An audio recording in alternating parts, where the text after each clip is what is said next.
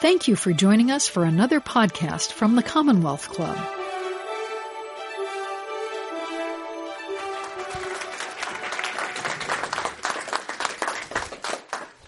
Good afternoon and welcome everybody to today's program at the Commonwealth Club. The club can be found on the internet at commonwealthclub.org. My name is Cheryl Davis and I am Executive Director of the San Francisco Human Rights Commission. It is an honor to be back here at the Commonwealth Club to discuss this very important new book by Jerry Mitchell, Race Against Time, about Jerry's efforts to investigate several unsolved cases of the civil rights era. Jerry was a longtime investigative reporter of the Clarion Ledger in Jackson, Mississippi. He is a recipient of a MacArthur Fellowship and has won a host of journalistic honors, including the George Polk Award and the Sidney Hillman Prize. Mitchell has also been a finalist for the Pulitzer Prize. In 2018, he founded the Mississippi Center for Investigative Reporting. Jerry, welcome to the Commonwealth Club and to the Bay Area. Please welcome Jerry.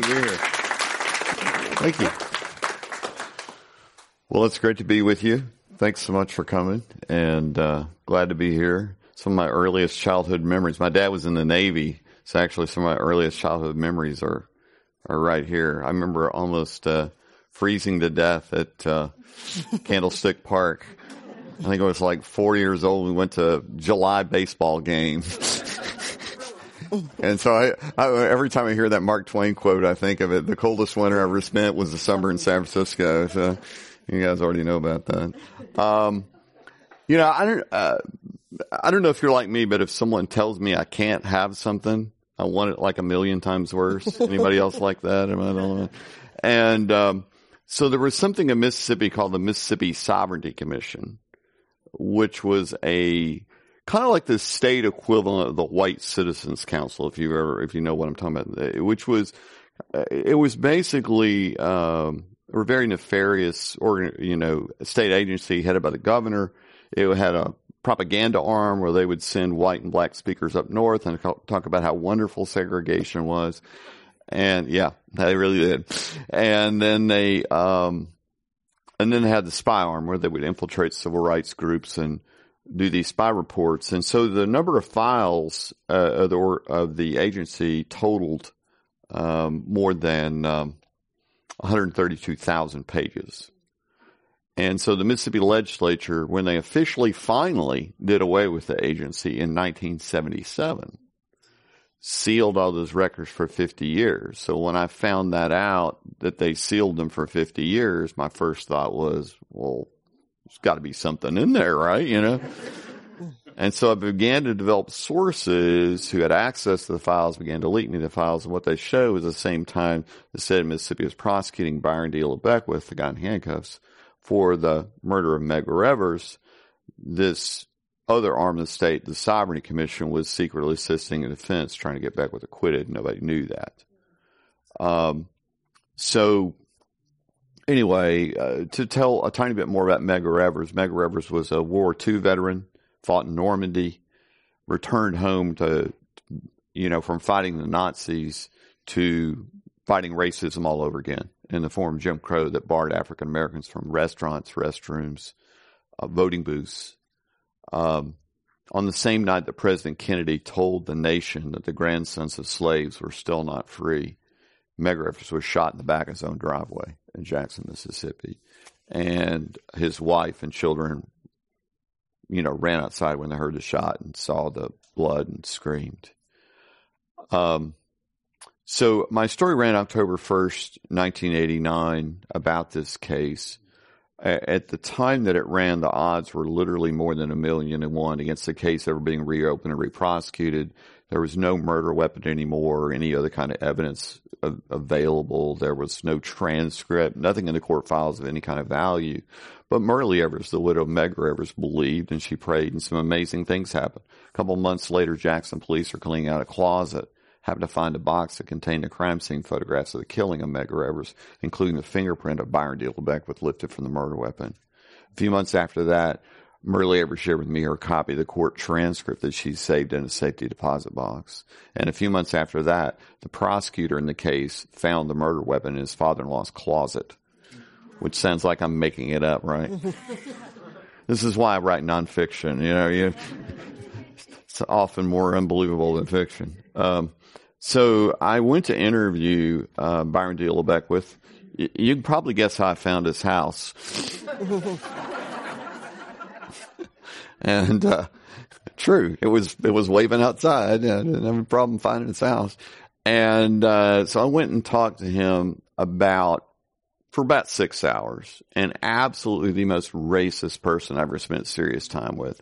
N-word this, N-word that. Then he started in on other non-white races and then, uh, and then he was very anti-Semitic on top of this. He was a part of Christian identity. I don't have time to explain Christian identity here, but Google it. really horribly racist, you know, religion. Um, so anyway, went and interviewed him, spent six hours. He denied that he killed Medgar Evers. But, you know, you know how when you get done talking to some people, you feel like you need to go like take a bath or something? Mm. You know, that's the way I felt, you know. And so it was getting dark.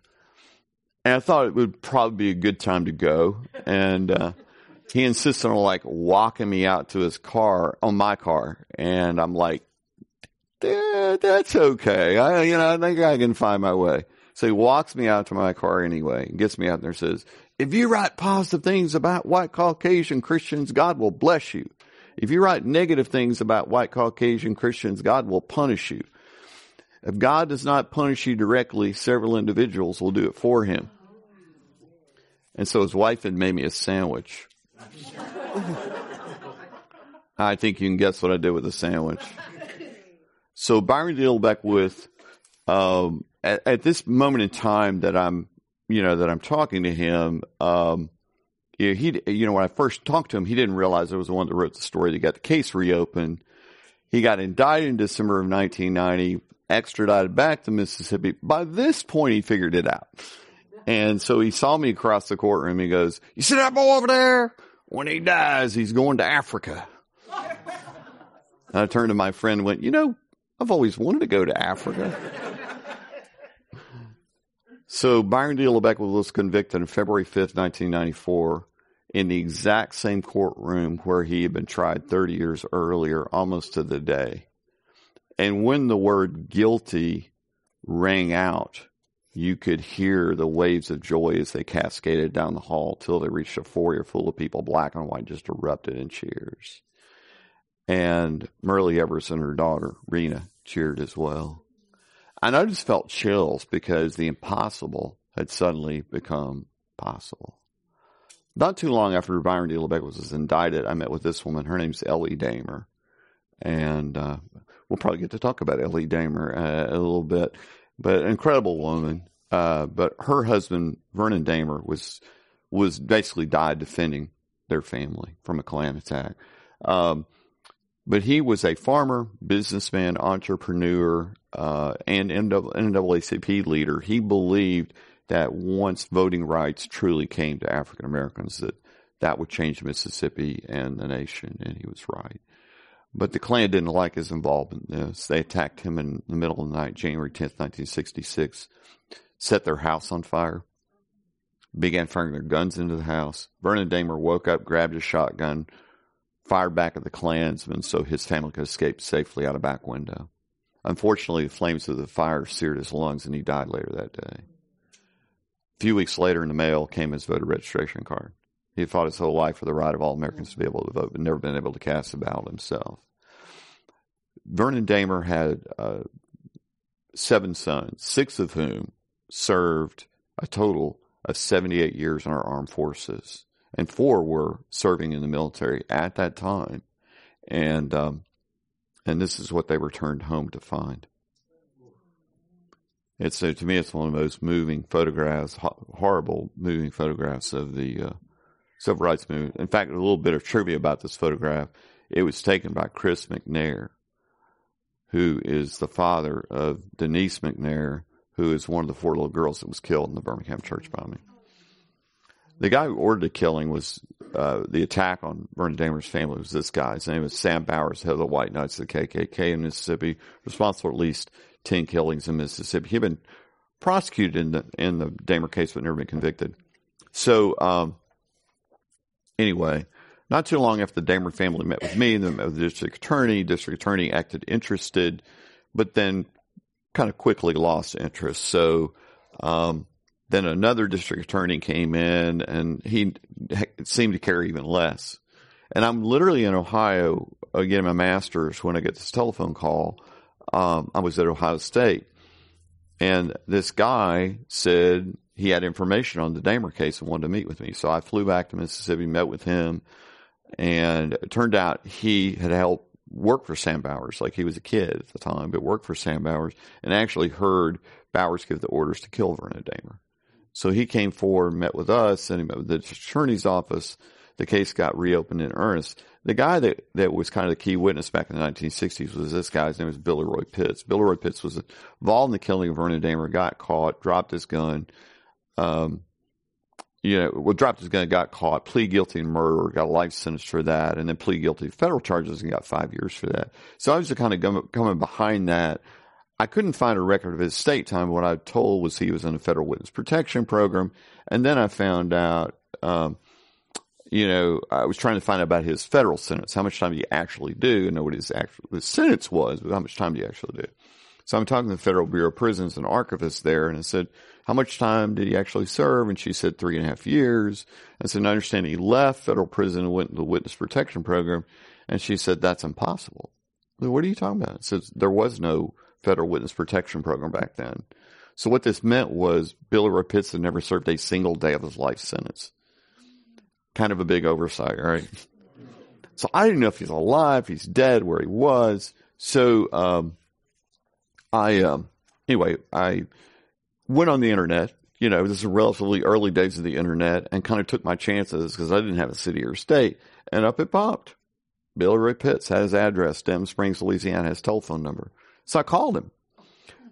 First 20 minutes of the conversation went like this. How'd you find me? How'd you find me? I'm like, it's on the internet. the internet, I got list the telephone number. I'm like, I guess you have to take it up with them. So the result of my story that he had never served a single day of his life since Mississippi authorities issued a warrant for his arrest. He didn't like that.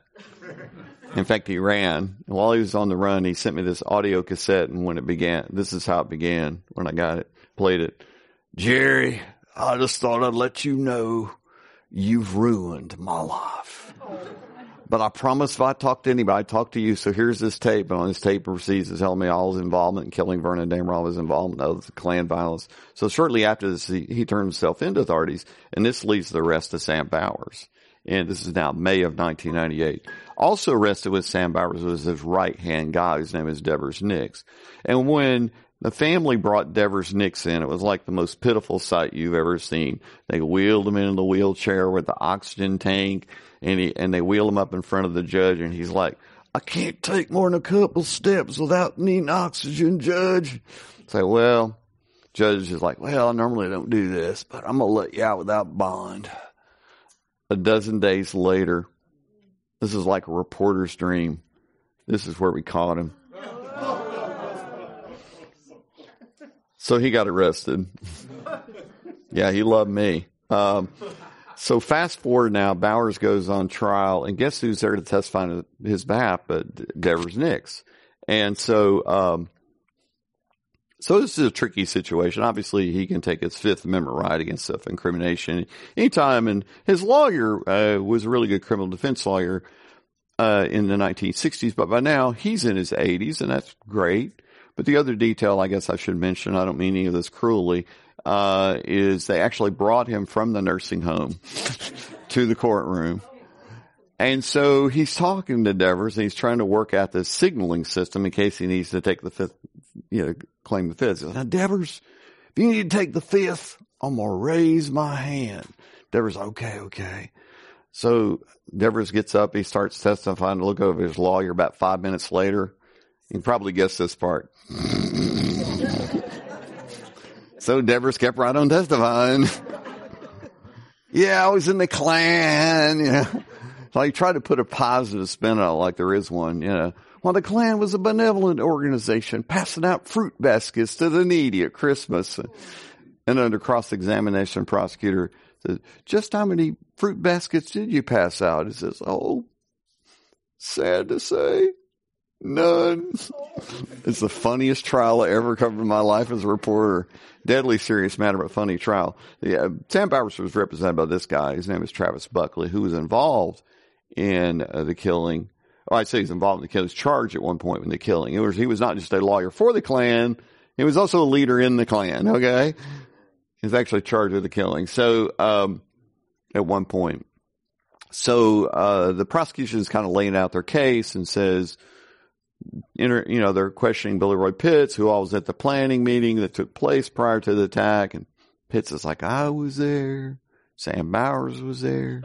Deavours Nix was there. Travis Buckley was there. And now I'm looking at Travis Buckley and no reaction. You know what I mean? And so then the court reporter's like, now, now what were those names again? can remember this is the South. We have to ask these things.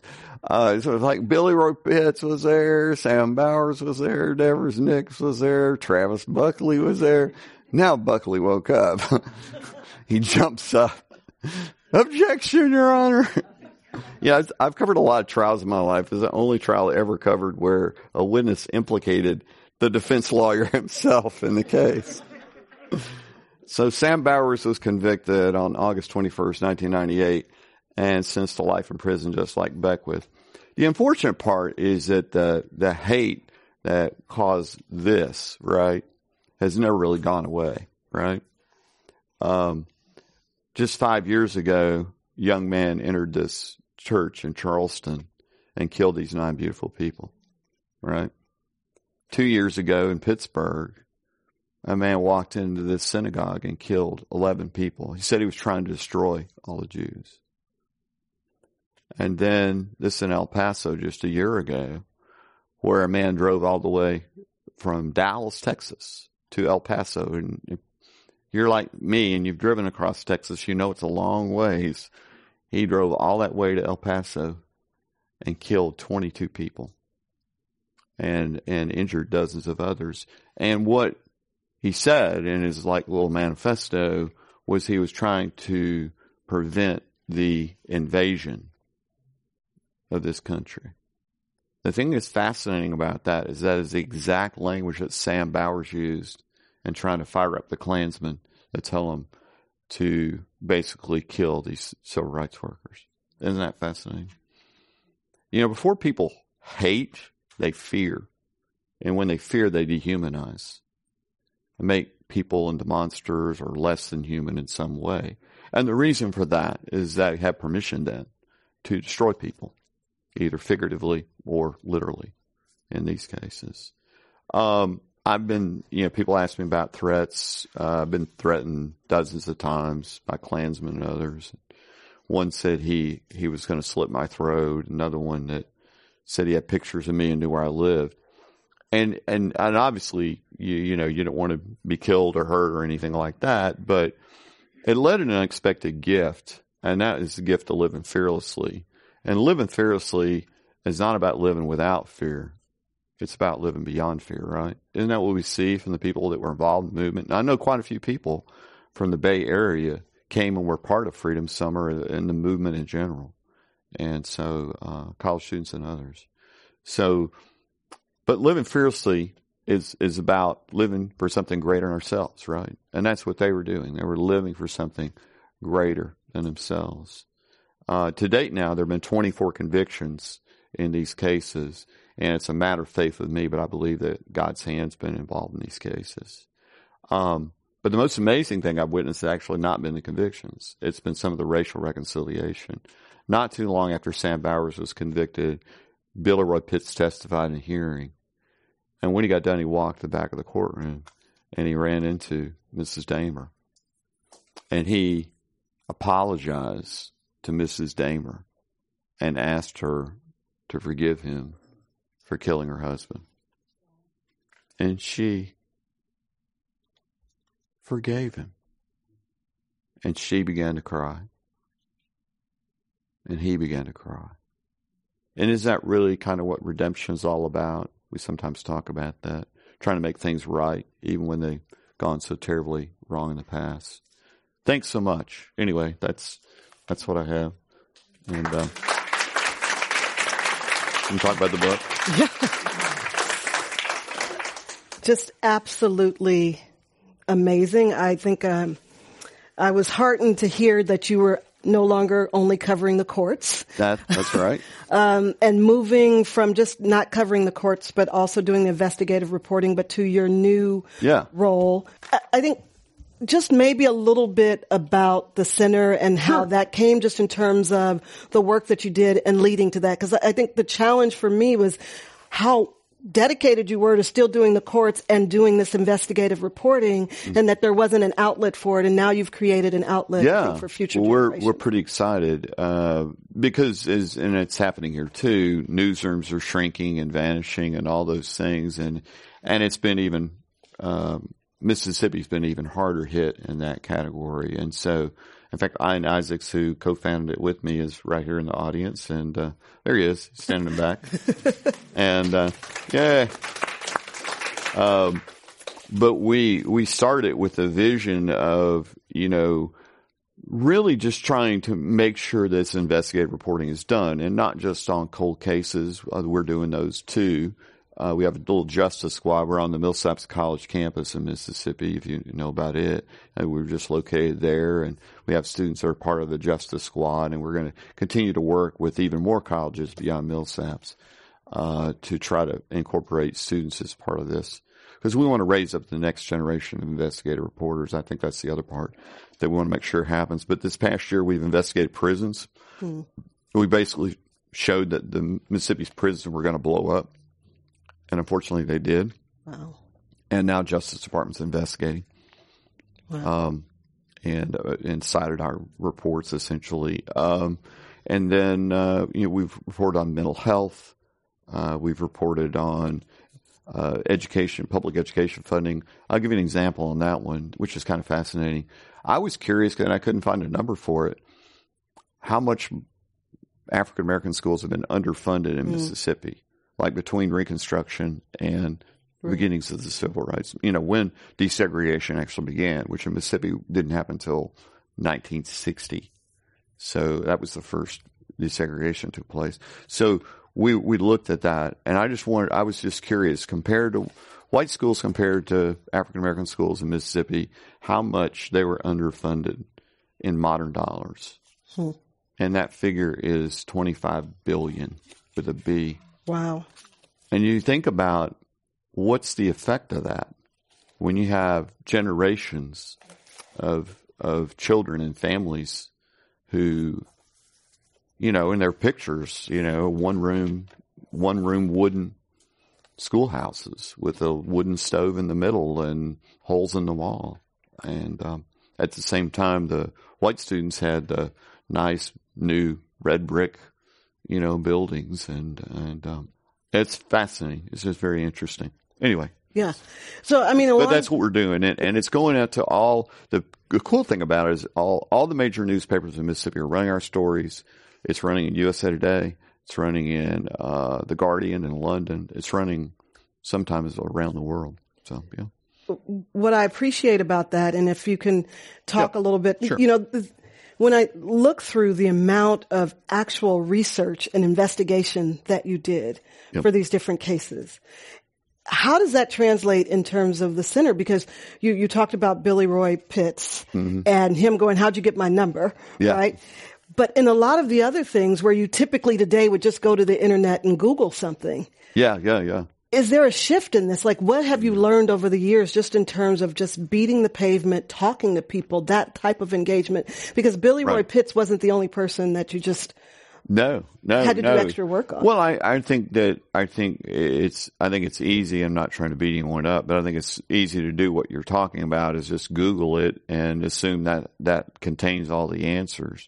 But so many of the answers that I came up with in this book. I mean, we're, we're not internet. I mean, you know, right. that was an exception. You know, um, most of them were in court, old courthouses or you Telephone know, or books. sources. The the importance of sources, I think, mm-hmm. is hopefully comes through that you develop sources who have access maybe to hidden files and then they leak you those files. A lot of times people think I'm some kind of expert in the Freedom of Information Act, and I'm like, no, I'm I'm I'm better at developing sources and getting them to leak me the files. Right.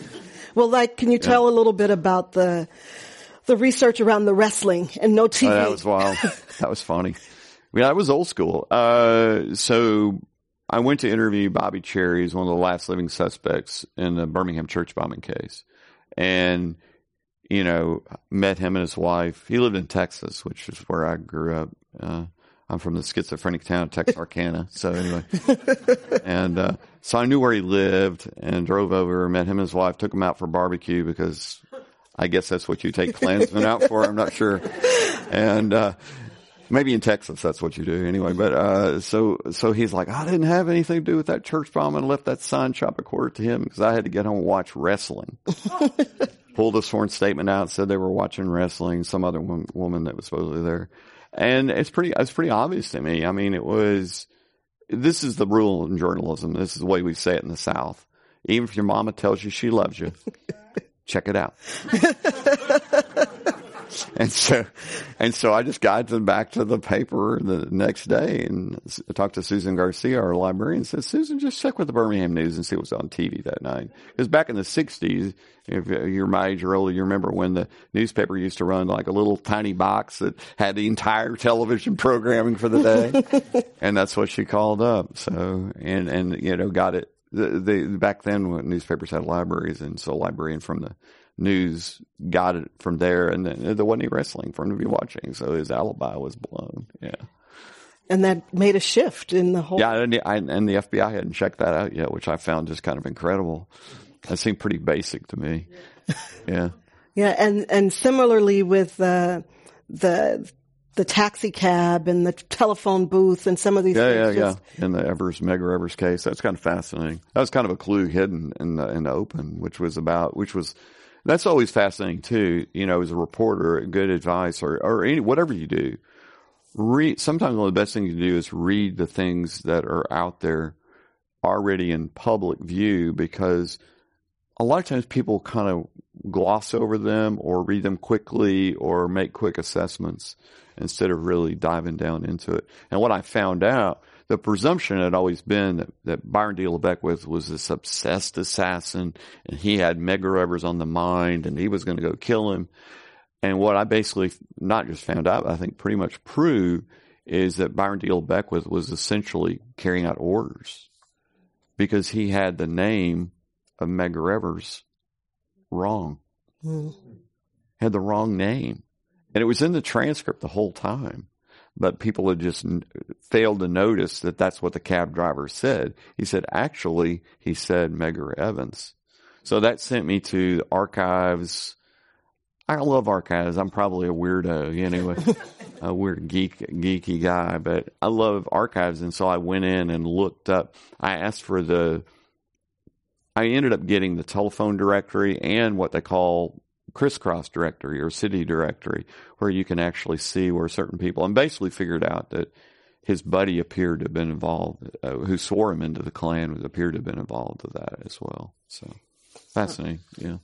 So fascinating. And I have, uh, and you have cards if you would like to submit questions. I have one here sure. from the audience. If you set 1964 as a zero on a zero to 10 scale in civil rights progress, what right. would the score be today? Wow, that's a great question. Well, I like to think we've made some progress. You know, I, I, mean, certainly if you're thinking about Mississippi, you would say we've made progress. I mean, in '64, there were only there's just a what three or four percent of African Americans in the entire state of Mississippi could actually vote, mm-hmm. which is staggering, right? And today, Mississippi has more black elected officials than I think almost any other state. Wow. So, I mean, that's progress, but obviously I think what all of us would agree that, um, that uh, political progress, we might call it, has not necessarily translated into economic mm-hmm. progress. Mm-hmm. And there have been a lot of, for, and it also seems like with regard to race in this nation, for every step or two that we take forward, we seem to take a couple of steps back. Mm-hmm. And certainly over the past five years, I think you would agree with that, that we're witnessing the rise in white nationalism and uh, white white supremacy as well. So with that, one of the things that I you know, reading about the Sovereignty Commission and Mm-hmm. all that you were discovering. When we think about systems change, right? Right. And what kind of progress we're making there as you were Yeah. uncovering or finding out about senators and committees and police and sheriffs. What do you think, where do you think we are now compared to that and, and how unner- unnerving was it to see how deep that went? Well, that was it was shocking to me. I mean, the other shocking part to me, uh, which I guess I need to add it to to my talk, uh, is uh, is discovering my own newspaper was a part of that part of that problem, Right. and I ended up writing a story about about. I was like, we have to do a story on ourselves, Right. and so and so they let me. Did they, I know you also asked them to do an apology. Did that? Yeah, they wouldn't let me do. They would, I, I mean, I wasn't going to write it. It would have Right. been somebody in the editorial department would have written it, but that was my suggestion that someone that we write an editorial and apologize for what we did. I still think it was the right decision, but I think my decision was the correct decision. I think their decision was the wrong decision. Yeah. Yeah. Yeah. And, They weren't willing to do that. and so with, as we look at things today, We should apologize. You know, do, you- do you think that the likes of a sovereignty commission could exist, do exist even in the plain Sure. sight today?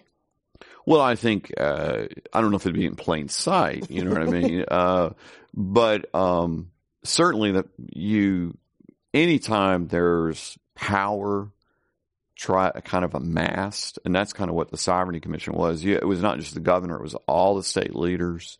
It was all the significant state leaders were involved in this organization. So it kind of became their tool to be able, they gave it judicial powers, they gave it law enforcement powers, they gave it executive powers. It was basically unconstitutional from the get go, in my opinion, but, but nonetheless it operated. And, you know, they could go subpoena records from anybody that they wanted and, you know, all this kind of thing. It, and I think anytime you start to see power amassing, you, we need to be very careful. I think that's always a that's always a big tip off. Hmm. Anytime you see either individuals or governments or whatever or a combination of those things, kind of power beginning to amass and making that power bigger and bigger and bigger. Yeah, you better be careful. That's a that's a that's a real tip off. Yeah. And on the other side, where some of the activists and civil rights folks wanted to keep those um, papers concealed because they were worried about There were about privacy. There were some privacy issues. and there how it would them. impact. Yeah, and uh, most of the civil rights people that I talked to that were a part of that were like, "Let them publish it." I mean, it's a, it's like a badge of honor, you know. I think there were there were one or two, and actually the one dropped out, so it was actually only one person in the mm-hmm. end who mm-hmm. actually stood, you know, didn't want them all released. But eventually, it all worked out. They kind of created a system by where people got notified, and then they were made public eventually. Most of it, the vast majority of it's public. It's actually online now. People, if you're so inclined, you want to go look at the sovereignty commission stuff. It, some of it is redacted. I've got the unredacted one.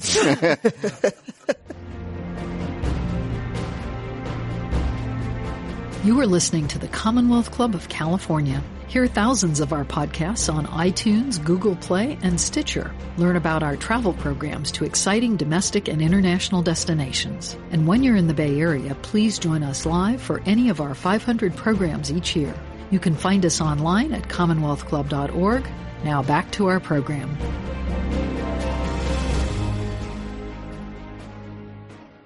One of the things that I thought about as I read through this, and you talked about the center, the the Mississippi Center for Investigative Reporting, doing some work around mental health and mental issues. yes. Do you think, as you went through this work and through the committee, the commission, um, sovereignty commission's work, and through Yeah. your interviews, do you think some of these people were suffering with mental illness? You wonder. Yeah, you wonder, you know. You know, there are even people today I sometimes wonder about in positions of power. We won't name any names though. Yeah, I think I think you wonder about that sometimes. You know that that uh, if um, you know people who take take on take on you know like some of what they did. I mean Beckwith, is, you know, I think probably was yeah suffering from some some kind of mental illness. And for instance, Bobby Bob Cherry. Yeah, Bobby Cherry. Yeah, yeah, with the with the Birmingham church bombing. Yeah, I, probably so. What was interesting about him was You know, they found him not competent to stand trial. And he was like lethargic and, you know, wouldn't respond. And they, he, I mean, basically they, they, they weren't, he wasn't going to be tried because of these mental health issues, supposedly. And then when they found that he left where he was talking to the counselor, he was bouncing around, you know, and could recall all these things that, you know, he supposedly couldn't recall when he was talking to the, you know, to the, the, the mental health therapist. Yeah. So, yeah, they figured out he was crazy, all right. Crazy as a fox, you know. So. Yeah. Well, it, as you talk about, and you mentioned earlier, like the writing nonfiction, because yeah, nonfiction, you know, they say truth is stranger than fiction often. And um, I thought about um, the the interview when they're asking uh, if the the police officer or the FBI agent knew about Scarpa right? But oh, yeah, they use the name wild. like that's wild. So can you say a little more about that? Well, that's such a wild case. Um, well, there was a guy named Gregory Scarpa, and and so the FBI, he was an FBI informant, He's believed to have killed about 13 or 14 people. This is not a nice guy, mobster, and from New York City. And essentially, they sent him down. I mean, that's what the FBI documents show. They sent him down uh, to basically beat a confession out of a Klansman in the Dahmer case. It's true. It's just true. I mean, obviously, it's a violation of civil rights and everything else. I'm not defending her behavior at all. In fact, I'd, I would condemn that. That's, uh, but it's, but that is one of the things they did. And it unfortunately kind of got, um, people got it, he, he and some others got it confused with the Mississippi burning case. So it wasn't the Mississippi burning case. It was the Dahmer case, actually. They basically, uh, what happened was that they bought a television from this Klansman and got his help loading it into the car and they shoved him in the car and took him out and pistol whipped him and, uh, got a confession out of him. Yeah. As well as the names of the other people involved in the killing. So, yeah. um, another question from the audience. In terms of racial equity, what advice do you have for young people today that want to live in a world free of hate and bigotry? Yeah. How should they facilitate civil discourse with the older folk who are set in their ways? That's a great question. Um, I think I talked about part of that in my speech that this, I think, like I said before, people hate, they fear. And what does fear usually indicate is a lack of knowledge. A lot of times people don't know or they're not fully informed or they're just fearful. Um, and when people are fearful, then they tend to, um, hate can develop, um, and or just, and then politicians, I think, kind of prey into that as well. They use fearful, you know, they use the politics of fear because fear is a pretty powerful motivator. Mm you, you get people to be afraid mm-hmm. and therefore they may, you know, do some things. So I think that's what you, I think civil discourse is the best advice of all to begin to have a conversation with each of us, you know, no matter who people support, be able to sit down with them, you know, and at least hear what they're, you know, what they're doing, where they're going from. Great. Yep. Next question. Top four or five investigative journalists across all media. Oh, wow. oh, you're putting me on the spot there. yeah, my buddies will be upset if I don't, I don't pick them. Um, yeah, yeah, there you go. Um, yeah, I think it's a, there's a lot of, there's a lot of good investigative reporters. Um, don't know if I can reduce it down to just four or five. And I work with T. Christian Miller. He's an excellent investigative reporter. He's a ProPublica now a bunch of really talented investigative reporters with ProPublica. Um, yeah, Jim Neff, that was my professor at Ohio State, is a tremendous investigative reporter. He's heading the investigative team at um, the Philadelphia Inquirer, and then two of the reporters that are working for him that I, that I just adore uh, is Barbara Laker and Wendy Ruderman, and they were the ones that did the expose on the cops in uh, who were basically it's hard to believe, but actually we're stealing from these convenient convenience stores that were being running run by immigrants. They were essentially going in there. This sounds horrible. It's true. They had proof of it. They were actually going in there and raiding them, and then stealing from them. And we're we're knock and you know basically knocking the surveillance cameras down so it wouldn't be caught. But apparently, one of the owners had a backup surveillance camera. There's literally a picture of the police officers taking the camera down. So, um, I mean, just great work, and they won Pulitzer for that. I mean, obviously, some of the Me Too reporting has been excellent. Um, uh, just a lot of you know, and Sean McIntosh who used to be my boss is now heading up the investigative team and uh, in uh, at the Atlanta paper. Uh, just there are a lot of really good investigative reporters around. I mean, that's there's a lot of good investigative reporting, and and if you're interested in that, there's an organization called Investigative Reporters and Editors, and we meet every year. And I think this year it's in in uh, near DC, but it's in Maryland. We're in Wayne.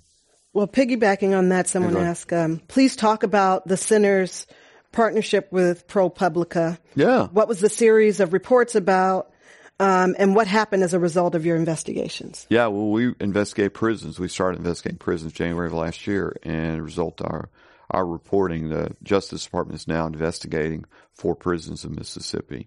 Wow. Yeah, Wow. I mean, that Four. actually, for violence and for conditions, like both, not just conditions, but violence and for conditions. There have been 16 violent deaths. at- well, both.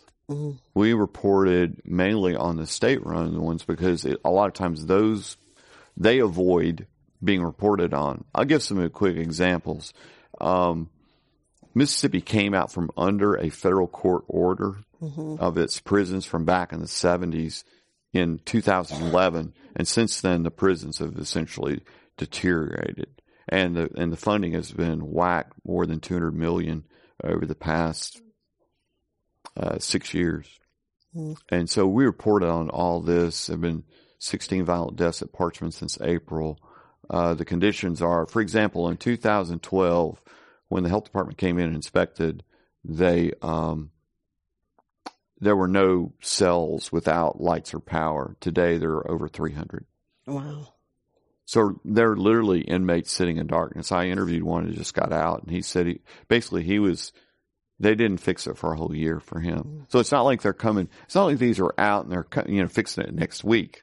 They're not fixing it. I mean that's essentially what's happening, and they literally have rain pouring into the prison, literally pouring in. I'm not. I'm not. I don't mean leak. I don't mean like slight leaks, like you might have a slight leak in your roof. I mean like literally inmates have posted videos of this, like mm. literally rain pouring into their cells and where they live. And you know, it'll be like that deep in water. Wow. Well, I mean that th- this next question asked Sure, about. Jim Crow, but Yep. it, but your conversation, the points you made just now, make me think about Michelle Alexander's "The New Jim Crow" Yeah. and this idea of prisons really being Right. this system of segregation and um, Well, look at the continuing slavery. Right? Well, look at look at Parchman. I mean, um, and David David Shinsky did a book called Wor- uh, "Worse Than Slavery," which was the the history of Parchman, and it essentially began as a plantation. right. and and and uh, inmates were essentially the slave labor, and so they would work on what they call the sun up to sundown gang, picking cotton, and they not only worked on the plantation that was Parchman, uh, but they also worked for others. And the, um, I think within early on, within a two year period, the uh, Parchman prison contributed the modern equivalent of five million dollars to the state budget. So it was a serious moneymaker. Even though it was a state prison, it was making it was a profit making operation. So yeah. Right. The the industrial prison complex. Uh, what, what I'm saying is, it, it, it just that's the history of that place. Yeah, no question. building on that, thinking about Vernon Dahmer and this idea of Jim Crow and segregation and the fact that Mm-hmm. his grandfather had been white, Yeah, his father was white. father was white and passing Yeah, for black. I know. Isn't that fascinating? Isn't that a fascinating kind of story? But, but I, you know, trying to wrap my head around that fact that an unwed white mother in some Exactly. way was the equivalent. So in these kind of boxes that we Yeah, it's weird. You know, real strange. I, she, the the guy just left her. The guy that impregnated her just took off. German immigrant, and he just took off, and um, and so she was left unwed, and then she married, um, married a, uh, an African American man, but her first child that she had was actually white, but he grew up grew up black, which is kind of fascinating. And so the property that they own, they came to own it. through a slave, uh, uh, basically a slaveholder, and he essentially gave it to his children, who happened to be offspring through uh, through uh, of African Americans. So it was very fascinating. Uh, it's a very fascinating. What if you go to that community even today? The the shades of melanin, I mean, are across the board. I know, I know. I think the New Orleans paper, Times Picayune, did a did one. You know, it's been a while, but they did a whole series on race, and it would be like who's black and who's white. Right. And you, could- I mean, these pictures, you you you might might presume black, but they're white, or you might presume they're white, but they're black. Is you know, so it's very fascinating. Very- I thought it was interesting that you talked about as well as um, some of the the Klansmen, like light skin, high yellow, like these are They not language that I had not really thought. I thought generally folks saw one color in terms of black people. Yeah, it's kind of fascinating, isn't it? Yeah, they they they. That was kind of what Byron D. Beckwith talked about. Talked to me, you know, about Medgar Evers. He's not. He, he's a mongrel. So mm. that was the word he. And God hates mongrels. That's what he told me. Wow. Yeah. So Well, this next question, with the success of African American and Mississippi politics, do you worry that Jim Crow laws could come back? Political success in the 1800s triggered the bad policies. Well, I think you've seen historically in this country, there's been with with whatever African American progress there's been, there has in turn seemed to follow white backlash of some mm. sort. And so when the, the African Americans returned home, well, let's talk about Reconstruction. For instance, you had Reconstruction in places like Mississippi. You had large numbers of African Americans who were able to vote, uh, able to hold office. Um, and what happened in reaction to that was tremendous violence. The Klan, the Klan basically and other organizations like them essentially killed, you know, lots of people. And, um, and then you also had kind of corruption as well. They would stuff the ballot boxes.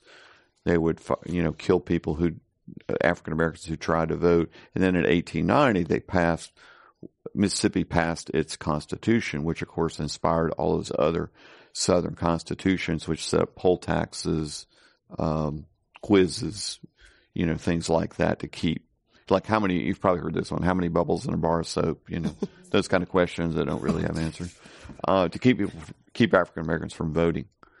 So yeah, that, that, so what I'm trying to say is every time there's been kind of this breakthrough, uh, War One, when the veterans came, African Americans came home from the war, you had Red Summer, you know, and um, all the uh, these killings and lynchings and even whole towns, Tulsa, Tulsa's Greenwood, uh, Rosewood, uh, East St. Louis, all these places essentially, you know, and lynchings, horrible numbers of lynchings and killings. Yeah.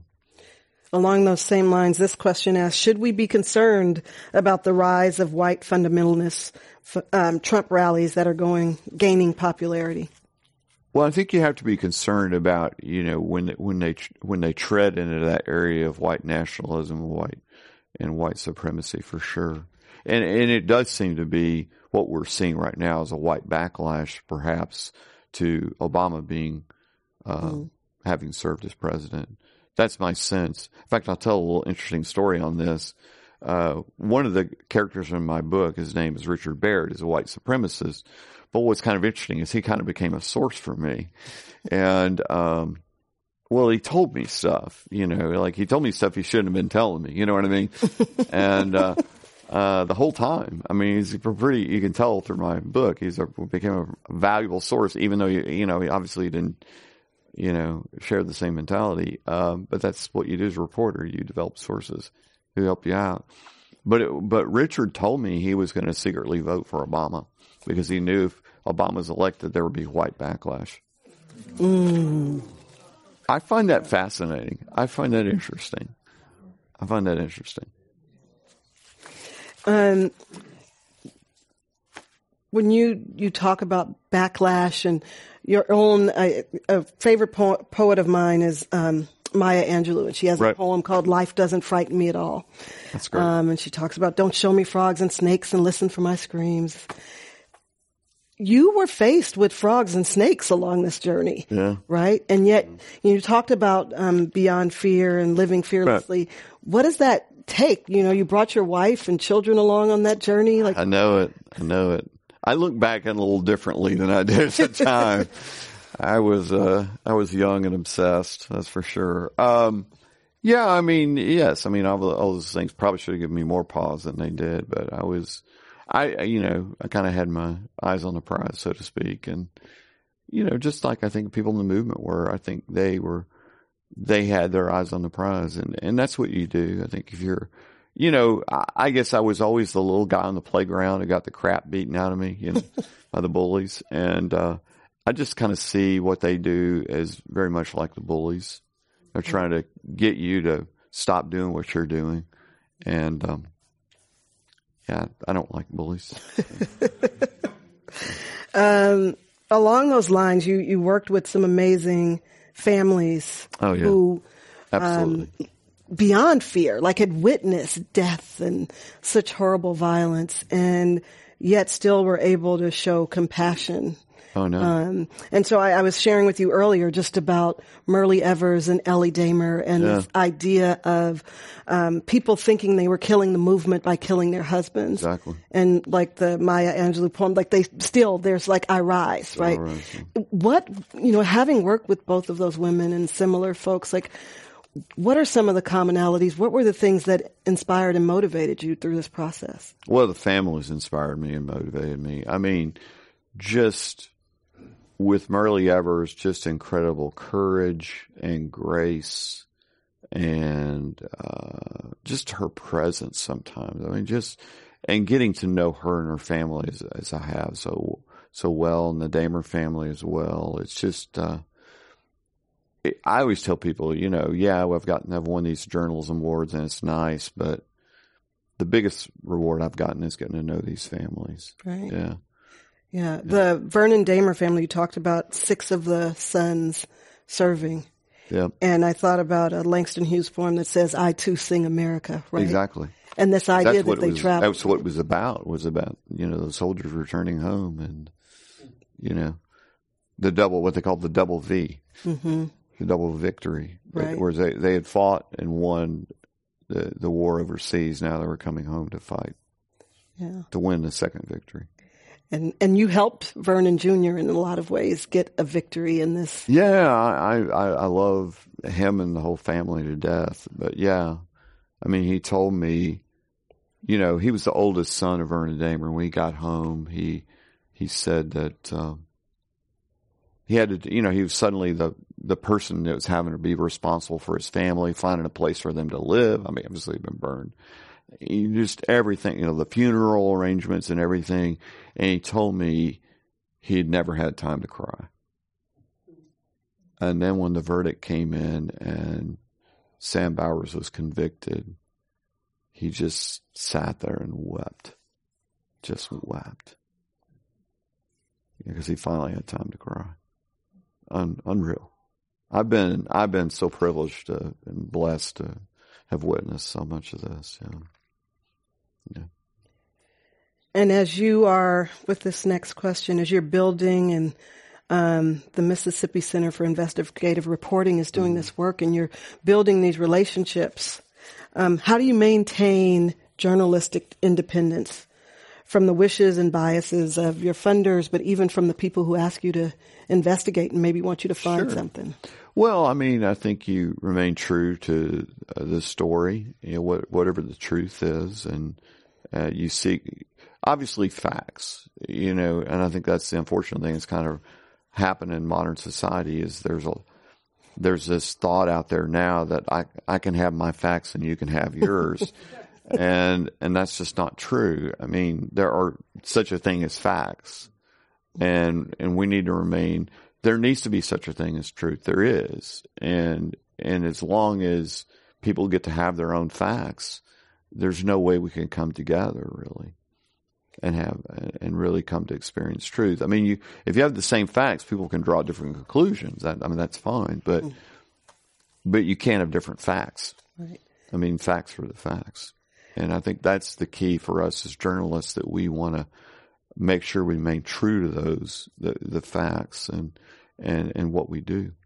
Yeah. You talk about facts, and you know, how do you think, or why do you think so many of these um, anti-civil rights leaders were willing to talk to you and just give so much information. I, I, think they thought I was one of them. You know what I mean?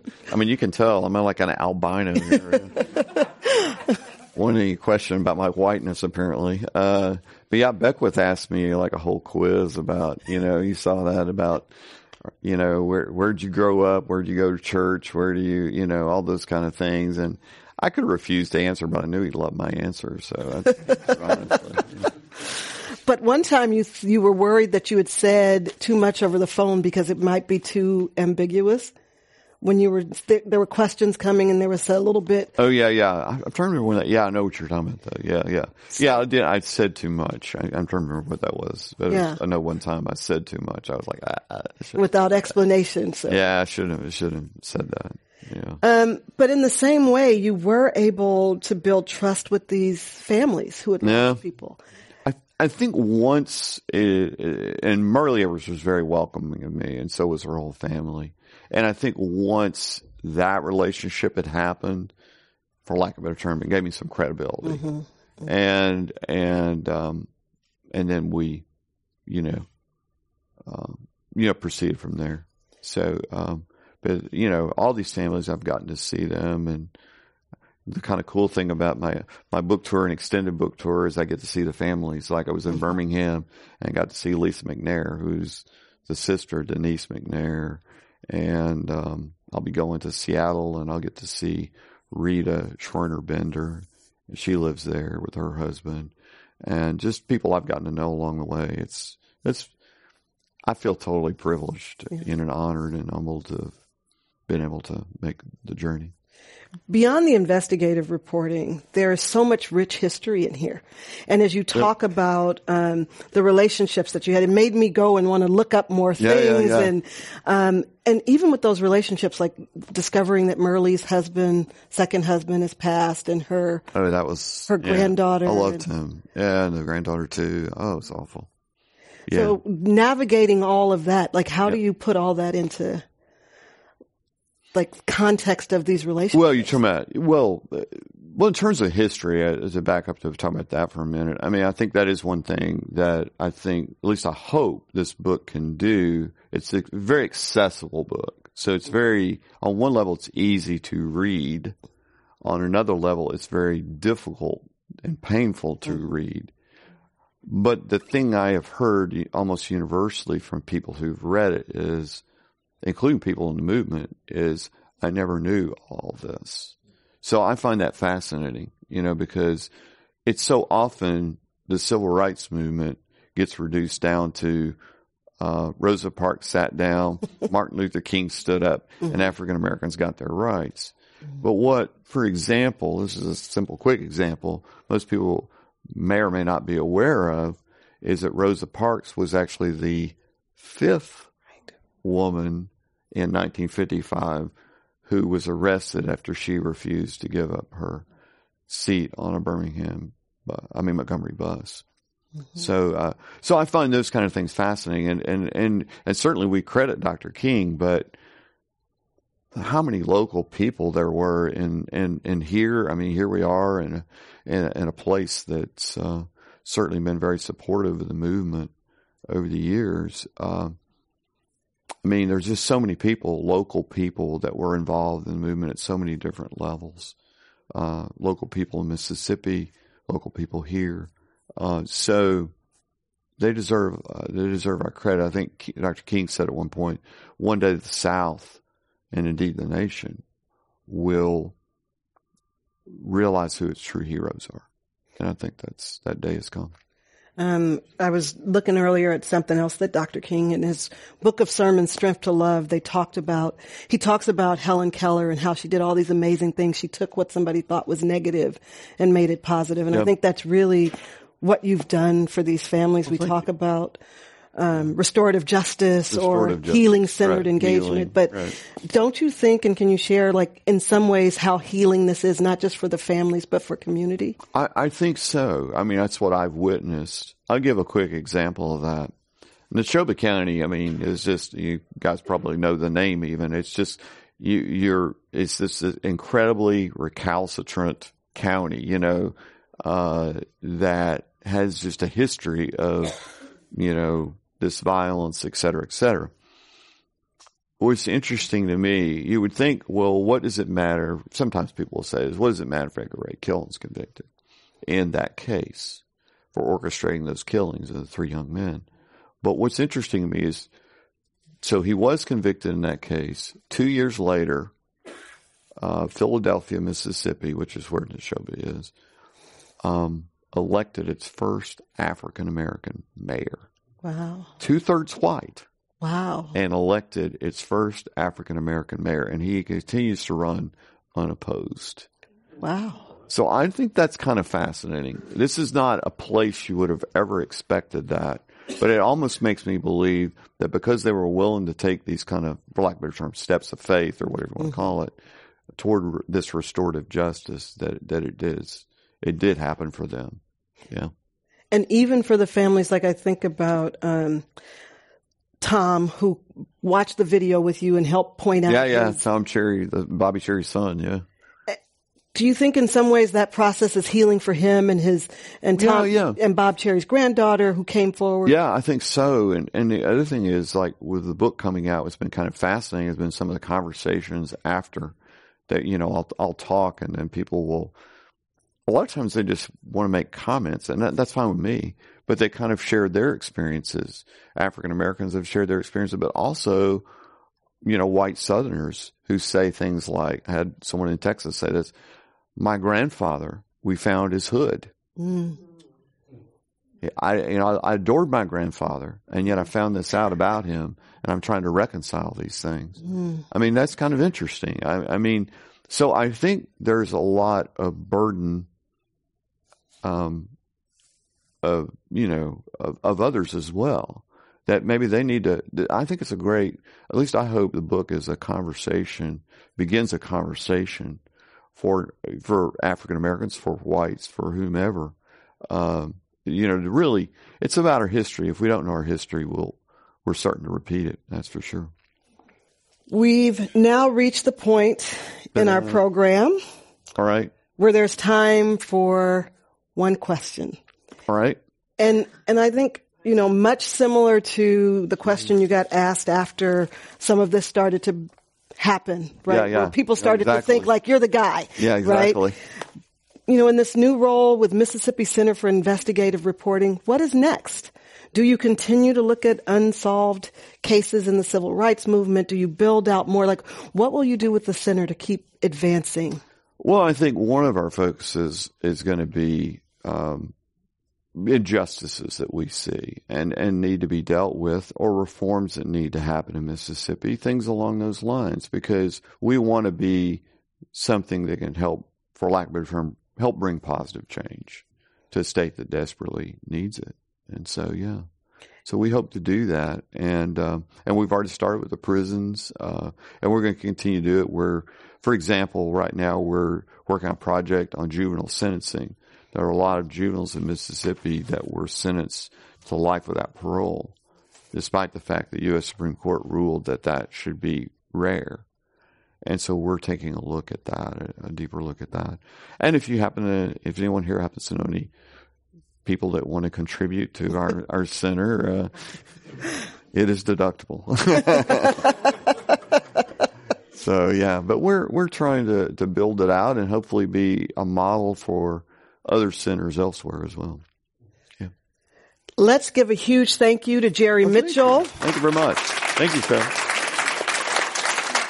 author of Race Against Time, Thanks. I'm Cheryl Davis, and now this meeting of the Commonwealth Club, the place where you're in the know, is adjourned. Yay! Thank you so much. Thank you.